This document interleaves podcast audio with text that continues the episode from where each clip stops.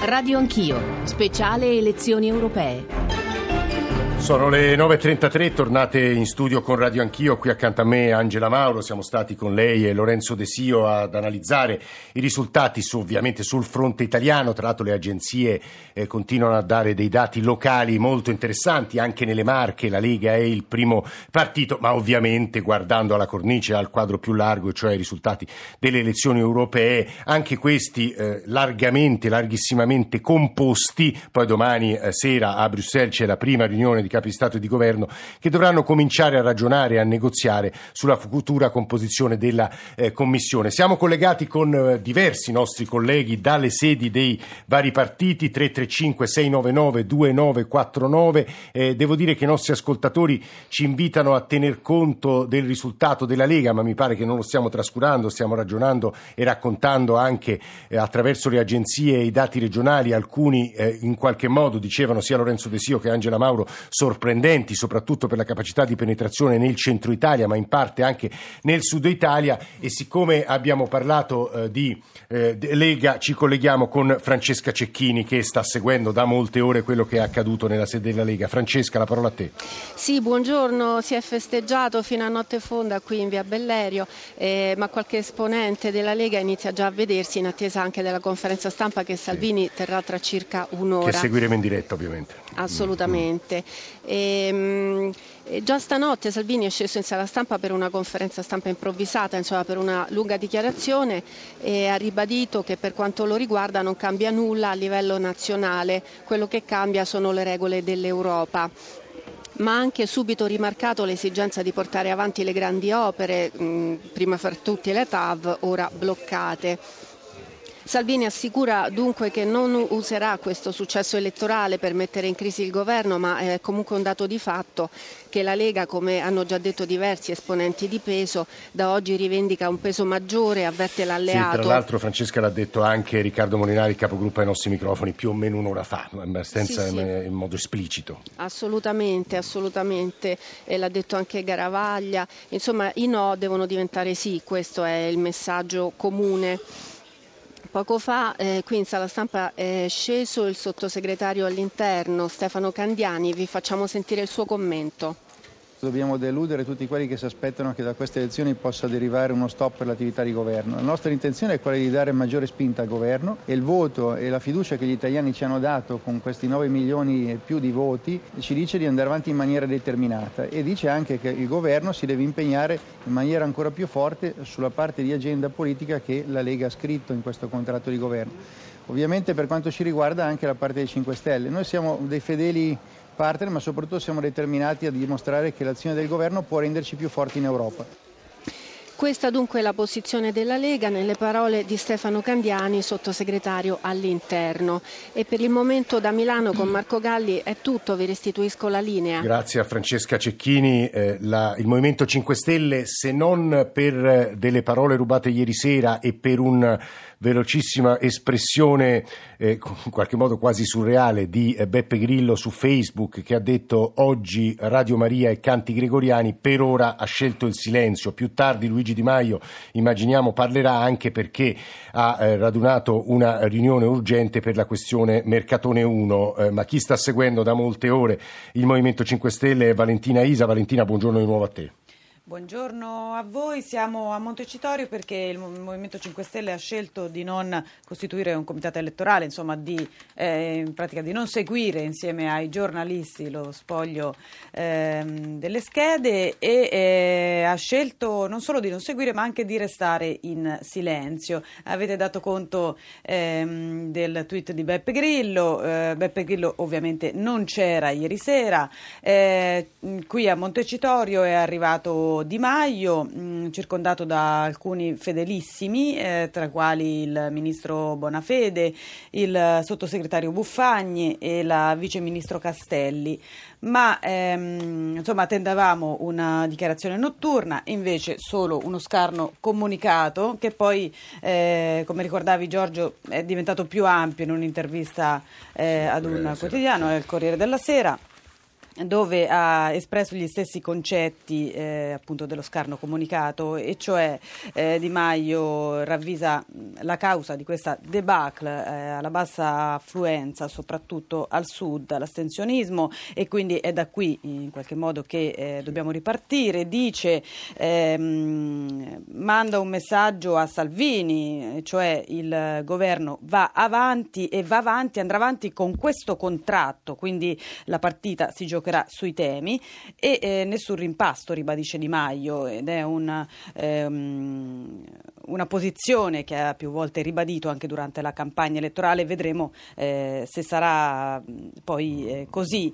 Eh, nelle prossime settimane ci, sarà anche, ci, saranno anche delle novità per quanto riguarda la ristrutturazione all'interno del movimento, con una maggiore attenzione al territorio, dice sempre Di Maio, eh, con dei responsabili anche di area per temi. E questo è un messaggio invece che rivolge alla pancia del movimento, a quel dissenso interno che già comincia a rumoreggiare la senatrice Elena Fattori, eh, sì, da sempre, storica, è diciamo, dissidente sì. storica, da sempre critica proprio con la leadership di Di Maio, soprattutto eh, critica per questa liaison con, con la Lega governativa liaison, eh, insomma affida a Facebook un, un, giudizio lapidario, cioè prevedibile e previsto. Eh. Insomma, non... Anche se nel ringraziarti Valentina, poi ovviamente la tua voce la riascolteremo nel corso di altri collegamenti e dei giornali radio, la campagna elettorale Italia. Guardo Angela Mauro e stiamo per collegarci con Budapest e andare alla sede di Forza Italia eh, da Noemi Giunta, però dicevo la campagna elettorale del Movimento 5 Stelle a un certo punto ha virato verso posizioni che insomma dalla eh, grande stampa sono state definite più a sinistra, quindi in qualche modo ha coperto quel campo che immagino nelle parole della senatrice eh, Fattori eh, insomma, fosse sua intenzione venisse coperto e quindi anche questo è un interrogativo da porsi, Angela. Beh sì, anche più europeiste oserei eh. dire. Se, se ricordiamo bene nella campagna elettorale eh, tra Di Maio e Salvini l'unico che ha parlato diciamo, in termini più eh, critici anche di attacco all'Europa è stato Salvini, ha parlato anche di sforamento del tetto sul deficit e sul debito, non ce lo dimentichiamo. Di Maio invece ha cercato di eh, porsi su una linea molto più eh, moderata, anzi opposta a quella di Salvini, cosa che qualche mese fa non era nello scontro, no? quando ci siamo Roma, quando c'era il braccio di ferro sulla manovra tra Roma e Bruxelles, eh, erano tutte e due dalla stessa parte, cioè tutte e due contro Bruxelles. Perché? Perché L'idea dei 5 Stelle era di ritagliarsi questo ruolo, diciamo, più filoeuropeista rispetto a Salvini e riuscire in qualche modo a inserirsi nel gioco delle alleanze dentro al Parlamento europeo, eh, loro in maggioranza, Salvini in minoranza. E non avrebbe pagato da quello che vediamo, no? Non, non ha, pagato eh, in Italia, eh, ma soprattutto i, gli alleati che Di Maio ha presentato come potenziali partner del nuovo Molti non ce l'hanno fatta entrare in Europa. Hanno eletto solo una persona in Croazia. I polacchi non ce l'hanno fatta, i greci greci non ce l'hanno fatta e, e, sappiamo che comunque non erano sufficienti a formare un nuovo Angela, gruppo. però ti faccio un'altra domanda. Il voto delle europee, 56%, eh, Valentina ha citato l'intervista al Corriere della Sera di Luigi Di Maio nella quale addebita fortemente all'astensione il dato di ieri sera. È, può essere che sia molto diverso dalla fotografia reale del paese e di eventuali politiche che arriveranno? Ma sì, sappiamo, può essere, però, però, comunque è un segnale fortissimo di delusione. Io penso che loro non abbiano, l'ho detto già dopo la loro performance non brillante alle regionali, non hanno molti colpi in canna per riprendere il filo del dialogo con gli elettori perché eh, davvero sono di fronte a una scelta difficile. Può essere pure che poi alla fine non succeda niente al governo. Il certo. Movimento 5 Stelle si è rivelato anche un, un'organizzazione molto verticistica. Il dissenso interno sì c'è, ma eh, si organizzerà, si farà sentire. Eh, questo non lo sappiamo, finora non si è organizzato.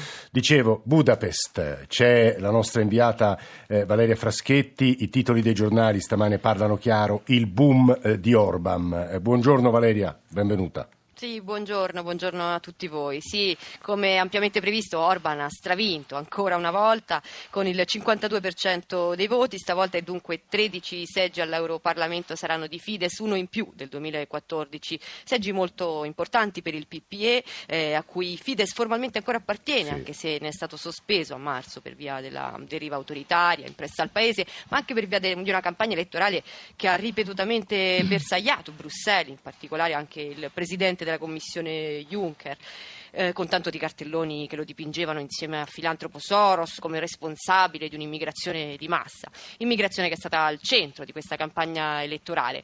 Eh, l'opposizione invece sconta ancora una volta le sue divisioni, eh, la coalizione democratica, il partito di centrosinistra dell'ex premier Dürcan, arrivata al secondo posto ma molto lontano da Fidesz, ottenuto il 16% dei voti che comunque è un buon risultato per questo partito. Una sorpresa è il partito partito Momentum, partito extraparlamentare che però appunto arriva a Strasburgo con due seggi e ha ottenuto il 10%. Crollano invece i socialisti e crolla anche Jobbik, il partito di ultradestra che ha cercato di riposizionarsi su posizioni appunto più moderate negli ultimi tempi. Fuori dal Parlamento invece i Verdi e anche un altro partito di estrema destra eh, che si chiama Mia Madre Patria. Ah, Valeria Fraschetti, nostra inviata in Ungheria, grazie per il momento. Noemi, ti chiedo un minuto di pazienza perché volevo volevo semplicemente girare ad Angela, che insomma li conosce, i dati eh, del patto dei, insomma, dei partiti che rappresentano un po' l'anima del cosiddetto patto di Visegrad. Orban è al potere, 52,1 in, Pola, in Polonia, eh, Jaroslav Kaczynski ha preso il, con diritto e giustizia il 43,1, nella Repubblica Ceca Babis ha preso il 21,2, in Slovacchia Bebravi ha preso il 20,1. Angela. È interessante il dato polacco perché in Polonia si era formata questa forse unico paese a livello europeo, questa coalizione anti-europeista, socialisti, tutti insieme, contro, eh, scusa, coalizione europeista contro Kaczynski. Socialisti tutti insieme con altri partiti e anche il partito di Donald Tusk, il eh, presidente uscente del Consiglio europeo. E eh, la stessa discussione sappiamo che c'è stata in Italia no? Con, tra il PD e altri potenziali interlocutori, dal, da più Europa ai Verdi, eccetera. Non è successo. In Polonia, ecco, l'hanno fatto, eh, ma non, hanno, non sono riusciti a battere Kaczynski, che ancora si conferma come primo partito. Angela Mauro qui in studio con noi, dicevo eh, Noemi Giunta è nella sede di Forza Italia, Noemi avrai, sì. avrai come me visto le agenzie, Toti sta sì. sparando sul Comitato Centrale. Sta sparando sul Comitato Centrale come peraltro in molti già da ieri sera lo accusavano di aver fatto lungo tutta la eh. campagna elettorale. A questo proposito noi abbiamo intercettato poco fa Mulè, vi farei subito ah, sentire no. un, un passaggio di quello che ci ha detto la leadership del Presidente Berlusconi ha riconfermato con risultati eccellenti in tutte le circoscrizioni dove era candidato, sicuramente c'è da riguardare un po' all'interno della macchina del partito, ma insomma il tracollo tanto temuto e auspicato magari da qualcuno non c'è stato. Spero che adesso chi aveva i mal di pancia Licurio esca allo scoperto dica chiaramente quello che vuol fare perché di questo così si fa soltanto non il bene del partito ma il male del partito. Insomma, tutti abbiamo una faccia, a questo punto ce la mettiamo tutti quanti, usciamo dall'equivoco, chi vuole stare in Forza Italia ci sta, chi vuole prendere un'altra strada abbia il coraggio e la dignità di prenderla. Naturalmente il convitato eh, di pietra di questa chiacchierata breve è Toti, che invece replica indirettamente a Mulema, in generale a tutto il partito, tra i tuoi ospiti c'è anche la Bergamini che sì. abbiamo sentito, tramite Facebook replica con un lungo post nel quale naturalmente non le manda a dire, dice anche in queste ore ho sentito parlamentari e dirigenti difendere scelte indifendibili, accusare eh, chi ha avuto il coraggio in questi mesi di chiedere un cambiamento, che ha difeso a oltranza le proprie poltrone, scelto ancora una volta le candidature dall'alto con, dall'alto con arbitrio totale. Tutti a casa, dice, e poi ricominciamo sulla strada giusta, naturalmente in questo tutti a casa non c'è solo il governo, ma anche in generale gli attuali schemi politici. Eh, certamente dall'altra parte invece il um, corpo, il, il, corpo ridotto ormai del partito, perché eh, non dobbiamo sottovalutare un punto, secondo me, Giorgio, lo chiedo anche ai tuoi ospiti. Si tratta di una vittoria, cioè non è una vittoria certamente, però ha resistito in qualche modo Forza Italia. E questi voti che comunque sono andati al partito sono voti di Berlusconi o sono voti di Forza Italia, perché il grande enigma è questo. È stato eh, l'82enne leader azzurro in una campagna breve ma intensa, potremmo definirla, a, a tenere comunque parte dell'elettorato, rendendo inevitabilmente Forza Italia ancora eh, essenziale in uno schema di centrodestra, se mai eh, venisse, riconf- venisse riproposto. Questa è la domanda chiave, Noemi, grazie tra l'altro per questa voce, la voce la voce di Giorgio Mulè. E, eh, un minuto, anzi meno di un minuto, Angela, prova a rispondere a quella domanda che poneva noi. Beh sì, direi di sì, ancora Berlusconi, anche perché senza Berlusconi Forza Italia sarebbe un partito dilaniato. ci sono diverse spinte, abbiamo sentito Toti, ci sono altri che la pensano diversamente e quindi Berlusconi comunque eh, nel bene e nel male è ancora la figura che riesce a tenere insieme il partito, altrimenti probabilmente non esisterebbe più come partito. E chi sta logorando, non dico mangiandosi perché il verbo non sarebbe corretto, ma insomma facendo una partita anche nei confronti di Forza Italia è Fratelli d'Italia. Collegato con noi c'è Fabio Rampelli, dal quale andremo tra pochissimo perché prima Sonia Oranges, che è la nostra inviata nella sede dei Fratelli d'Italia, ci racconta un po' il clima di queste ore nella sede del partito. Sonia. Buongiorno, buongiorno, buongiorno a, a tutti. E siamo appunto al Residence di Ripetta a Roma, due passi da Piazza del Popolo, dove è il quartier generale di Fratelli d'Italia.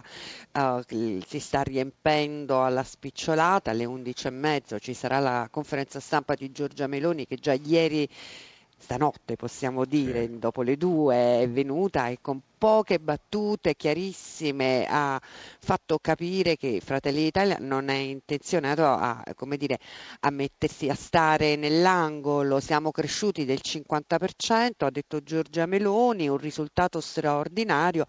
Oh, noi con la Lega siamo una maggioranza alternativa, ha detto proprio così, eh, nel senso che non ha citato oh, Forza Italia e qui appunto c'è l'altro oh, protagonista, l'altro cotè della, di, chiamiamola così, della, della, del quadro del centrodestra che è ancora tutto, è ancora tutto da chiarire. Uh, I commenti che c'erano ieri sera uh, rispetto alla al futuro della, della maggioranza giallo-verde, diciamo che erano prudenti ma andavano tutti in una direzione, ovvero sia dell'isolamento del Movimento 5 Stelle. In qualche maniera nel centro-destra tutti tirano per la giacchetta uh, Salvini. Lollo Brigida, il capogruppo alla Camera, ci uh, diceva, non diceva chiaramente andiamo alle elezioni, ma diceva noi non siamo abituati a fare inciuci.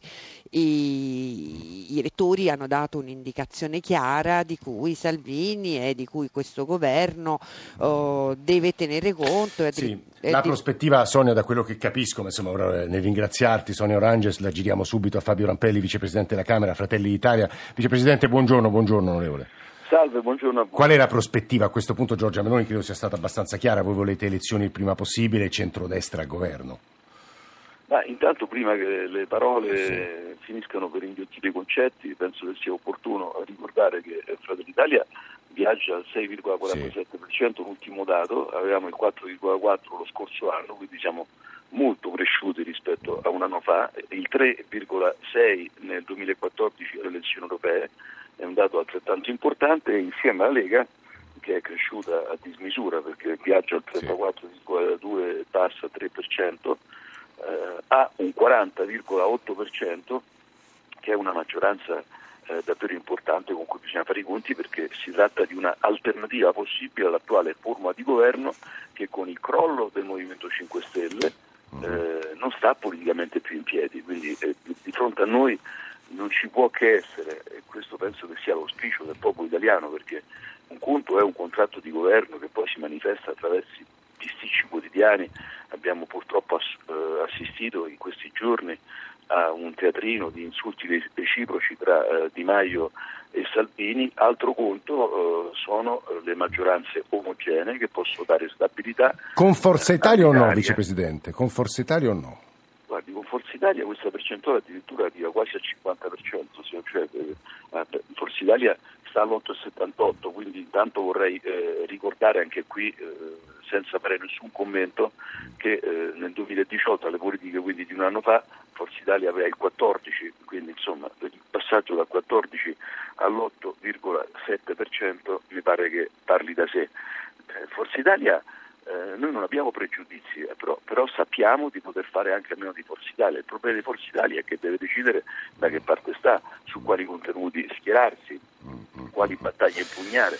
Se si trova eh, diciamo così, in stretto rapporto con il PD e eh, fino a ieri mattina e forse anche da domani intende dare alla maggioranza tra Partito Popolare e Partito Socialista in Europa il suo sostegno, è ovvio che non possa stare dalla parte. Fabio Rampelli, queste, queste, sue parole eh, sono non, non, voglio dire un po' il coltello nella piaga perché sarebbe eccessiva come espressione, ma insomma rendono bene anche la difficoltà del dibattito che mi sembra, ci sembra anche alla luce di quello che abbiamo ascoltato eh, tramite la voce di Giorgio Mulè, Noemi, Noemi Giunta che ce la riportava, Deborah Bergamini, Giovanni Toti sulle agenzie, un dibattito molto eh, aperto e aspro all'interno di Forza Italia. Benedetto Della Vedova, segretario di Più Europa, buongiorno, benvenuto. Grazie buongiorno. a Fabio Rampelli, a vicepresidente della Camera. Che cosa non è andata? Perché non ce l'avete fatta, Della Vedova? Noi eravamo in campo ovviamente per eh, cercare di centrare il risultato pieno, non l'abbiamo avuto. Eh, come dice il nostro slogan, abbiamo sfidato la corrente, ahimè l'abbiamo fatta con pochi mezzi e certo c'è il risultato positivo rispetto a un anno fa e non era scontato, passiamo dal 2,55 al 3,1. Non era scontato ma non è quello che noi volevamo. Resta eh, il punto di una forza liberal democratica europeista che c'è. C'è, che c'è e resta nell'offerta politica interna italiana della vedova? Che c'è, resta, eh, siamo in progressione non veloce come noi auspicavamo e, e per la per progressione per la quale ci siamo battuti, però eh, c'è, c'è, in un'Italia che, eh, come diceva Rampelli giustamente, ha un centrodestra, considerando Forza Italia, che supera il 50% sì. e un Movimento 5 Stelle, comunque una forza populista anti-europea, al 17%. Abbiamo davvero sfidato la corrente. Eh... Un ascoltatore richiede se si è pentito del no all'alleanza al piccolo PD. 30 secondi, te No, siamo una forza distinta, abbiamo dimostrato di esserci, eh, abbiamo lanciato la nostra sfida, questa volta non abbiamo raggiunto il risultato pieno che volevamo, 4% ed eletti liberali al Parlamento europeo, siamo e restiamo in campo. Benedetto Della Vedova, segretario di Più Europa, grazie. Torniamo al Viminale, Arianna Di Giorgio. Arianna, di nuovo da te. Arianna dovrebbe sentirci. Se Arianna non ci sente, vi vorrei far ascoltare, lo dicevo, è solo una piccola parte percentuale di quanto voi ascoltatori ci state scrivendo, ma almeno un frammento dei tanti WhatsApp audio che ci state mandando. Ascoltiamolo assieme, eccoli. Movimento 5 Stelle ha impostato la propria campagna elettorale scegliendo di accoltellare alle spalle il proprio alleato di governo un giorno sì e l'altro pure. Secondo me il Movimento 5 Stelle ha pagato molto anche questa scelta scellerata. Credo che questo voto abbia sconvolto tutti gli equilibri in Europa, ma anche nei singoli paesi come qui da noi in Italia. Mi auguro che i nuovi parlamentari mettano le mani proprio all'essenza stessa dei trattati europei, li cambino ovviamente in meglio per i popoli. Buongiorno, tendenzialmente c'era un, un sentore che le sinistre adottando politiche in cui si parlava di discorsi di disuguaglianza eccetera potessero perlomeno eh, avere come target i giovani e invece il discorso che i giovani siano, si siano spostati verso un voto green, un voto verde, secondo me dimostra ancora di più quanto le sinistre siano solo vittime di loro stesse e del fatto che in termini di alternativa siano completamente immobili negli ultimi anni e non riescono a dare un'alternativa, non riescono a comunicare all'elettore quello che vorrebbero fare. Il Movimento 5 Stelle continua a essere l'ago della bilancia della politica italiana. Certe cose la Lega non le potrà mai fare con Fratelli d'Italia e Forza Italia e tantomeno potrà farle col PD.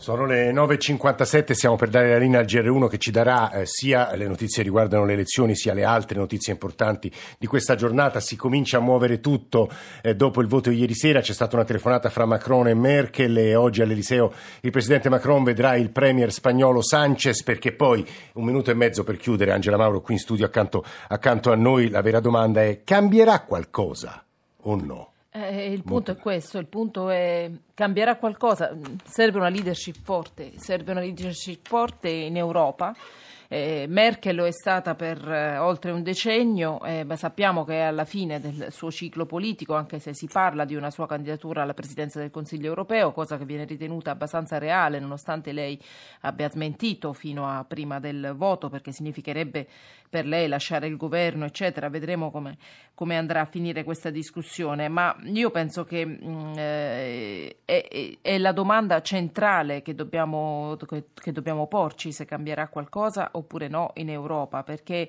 come dicevo all'inizio, ecco, la, la, gli scossoni eh, ai partiti tradizionali sono, sono, forti, i partiti tradizionali perdono, eh, l'onda euroscettica non si può dire assolutamente affievolita, i sovranisti ci sono anche se ci sono tutte le possibilità e tutti i numeri in Parlamento europeo per metterli fuori dalla maggioranza diciamo, del Parlamento politico, eh, del Parlamento europeo. Questo non significa che l'Unione Europea appunto sia salva dalla minaccia sovranista sempre che si consideri la minaccia sovranista come una reale minaccia. Quindi vedremo come andranno le, le, le, discussioni. Il fatto che Macron incontri Sanchez conferma quello che si vedeva già ieri notte, cioè un asse evidentemente già abbastanza solido tra i socialisti e i liberali o comunque un'interlocuzione già ben avviata tra di loro, la discussione sta tutta nel Partito Popolare, ovvero nel partito di